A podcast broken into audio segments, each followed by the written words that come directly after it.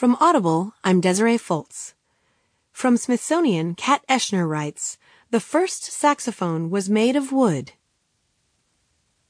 The name saxophone doesn't just refer to one instrument, but to a family of them.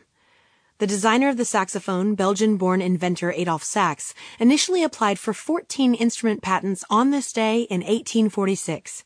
He was living and working in Paris, and that patent he filed for was French. His initial designs were also crafted from wood. In a way that makes sense. Sax's intent was to create an instrument that combined the relatively easy to play mouthpiece of a clarinet, most woodwind instruments at the time were double reeded like oboes, which is much harder to play, with the easy finger